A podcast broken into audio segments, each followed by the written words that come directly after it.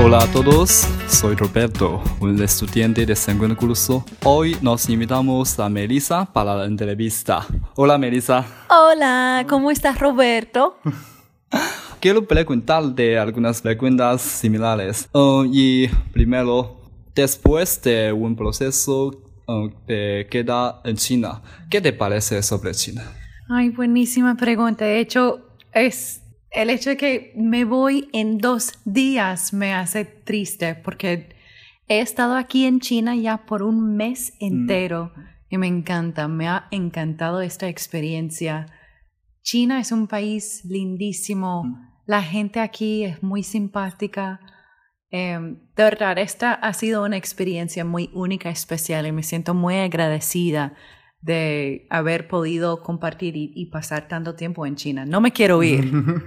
y uh, he oído que has visitado a Venezuela, ¿sí? Sí, viví mucho tiempo en Venezuela. Viví en la ciudad de Maracaibo. Maracaibo. ¿Qué te parece sobre Venezuela? De hecho, su, su profesora y yo estamos hablando de eso porque ella también vivió en Venezuela. Entonces compartimos ese amor por Venezuela. Em, tengo parte de mi alma en Venezuela. Venezuela para mí es lo máximo, especialmente Mm. Maracaibo. Es bueno. Es buenísimo. Mm. Em, es un país lindísimo. Ojo, Maracaibo es muy diferente que Caracas. Sí. Creo que su profesora es- est- estuvo en, en Caracas, ¿cierto? O cerca de Caracas. Eh, Maracaibo es un, primero, o sea, el punto de vista eh, lingüística, Maracaibo, en Maracaibo se habla un dialecto muy diferente que el de Caracas. Pero sí, o sea, Venezuela tiene una cultura muy linda. Ahora, lamentablemente, Venezuela está en crisis. Las cosas Mm. no van bien allá Sí, y, sí, y sí. pienso en Venezuela mucho y espero que las cosas se pongan mejor pronto. Mm. Y si en el futuro queremos que viajar a, a Am- América Latina, o si tienes algunas cosas que tenemos que cuidar. Hmm. Primero, o sea, yo contestaría esa pregunta en, en dos partes. Primero, recomendaría dónde viajar. Entonces, diría, eh, o sea, me da mucha tristeza eso, pero viajar ahora a Venezuela diría que es imposible. No recomiendo que vayas a Venezuela. Pero sí recomiendo ir a Colombia, Mm. Perú, o sea, toda Latinoamérica sí se puede, pero Colombia, por ejemplo, Colombia ahora eh, va muy bien, tiene una eh, economía muy fuerte. Chile también, Argentina es un país bello.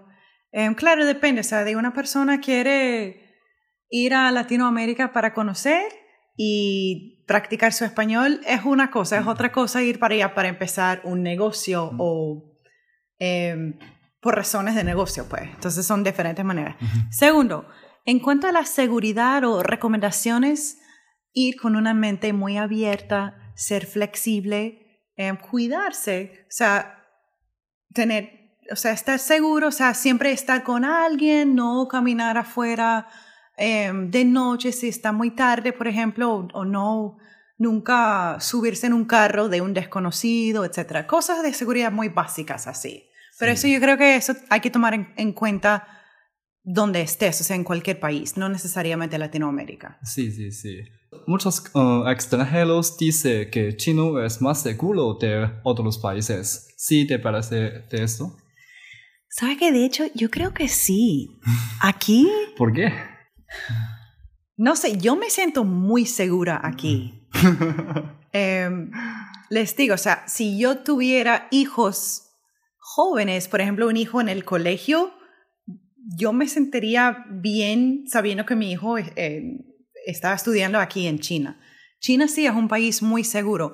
Claro, siempre hay, siempre habrá personas con malas intenciones o personas malas, pero por eso, o sea, siempre hay que tener cuidado. Em, pero sí, o sea, la razón por la cual pienso que China es más segura, hmm, la cultura, la gente. Sí, sí, sí. Em, aquí hay, hay leyes y hay un sistema muy bueno, todo está bien organizado. Pero sí, China es un país muy seguro. Estados Unidos y, y Colombia, y, o sea, todos los países tienen zonas y tienen áreas muy seguras, solo hay que siempre eh, tener cuidado, eso es todo. Sí, sí, sí. Y como una persona de Estados Unidos, o si o sientes algunas diferencias entre las personas de China y las personas de Estados Unidos. Mm.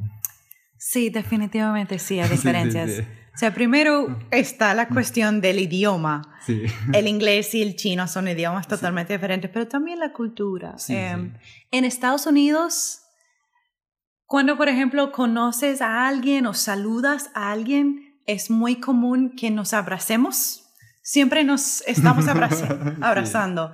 En China no creo que sea así. Sí. Sí, no, no es un país de, de, de, abrazarse, pues. Em, entonces, eso sí ha sido una diferencia muy grande. Mm. Em, otras diferencias, la comida. Aunque les digo, mm. la comida en China es mejor. Oh. Amo la comida china. Roberto, yo quiero hacer un tour por China solo conociendo y probando la comida diferente. La comida acá es muy sana, es casera, es eh, todavía hecho a, mano, o sea, la comida aquí es riquísima. Em, otras diferencias. Se ve la cuestión del respeto, también se ve creo que se ve más aquí en China. Em, no sé cómo explicarlo, pero es diferente, es diferente. Entonces la cultura, la comida, el idioma, em, respeto, por ejemplo, entre gente joven, gente mayor. Sí, claro, en Estados Unidos hay, hay respeto, sí se muestra, pero simplemente es, es diferente acá. Mm, sí. ¿Y qué te parece las diferencias más grandes entre China y Estados Unidos. Hmm. De hecho, em, estamos hablando de eso hoy en la hora del almuerzo. Em, en China, el núcleo de la familia es de, de máxima importancia, o sea, es muy importante la cuestión de la familia. Sí. Otra diferencia muy grande es, claro, eh, eh, típicamente las familias acá, si, si, tienen hijos, tienen un solo hijo. Yo soy la mayor de cuatro hijos, entonces las familias son más grandes mm. en Estados Unidos. Aquí también, em, hmm, ¿qué otras diferencias? Hay más control acá, pero creo que es un control bastante bueno. Un ejemplo, hoy em, aprendí que si alguien quiere montar un negocio aquí en China o, por ejemplo, vender algo en el Internet, está bien, o sea, aquí es muy bueno que alguien empiece una compañía, un negocio, pero hay más control acá, el gobierno se involucra más. Em, y me parece bueno porque eso confirma, eso regula, pues, que que todo vaya bien. En Estados Unidos no hay tanto control. Em, entonces a veces tenemos casos de fraude, por ejemplo, este, y, y como saben, o sea, la crisis de 2008 em, pasó en Estados Unidos, entonces después el gobierno sí se tuvo que involucrar.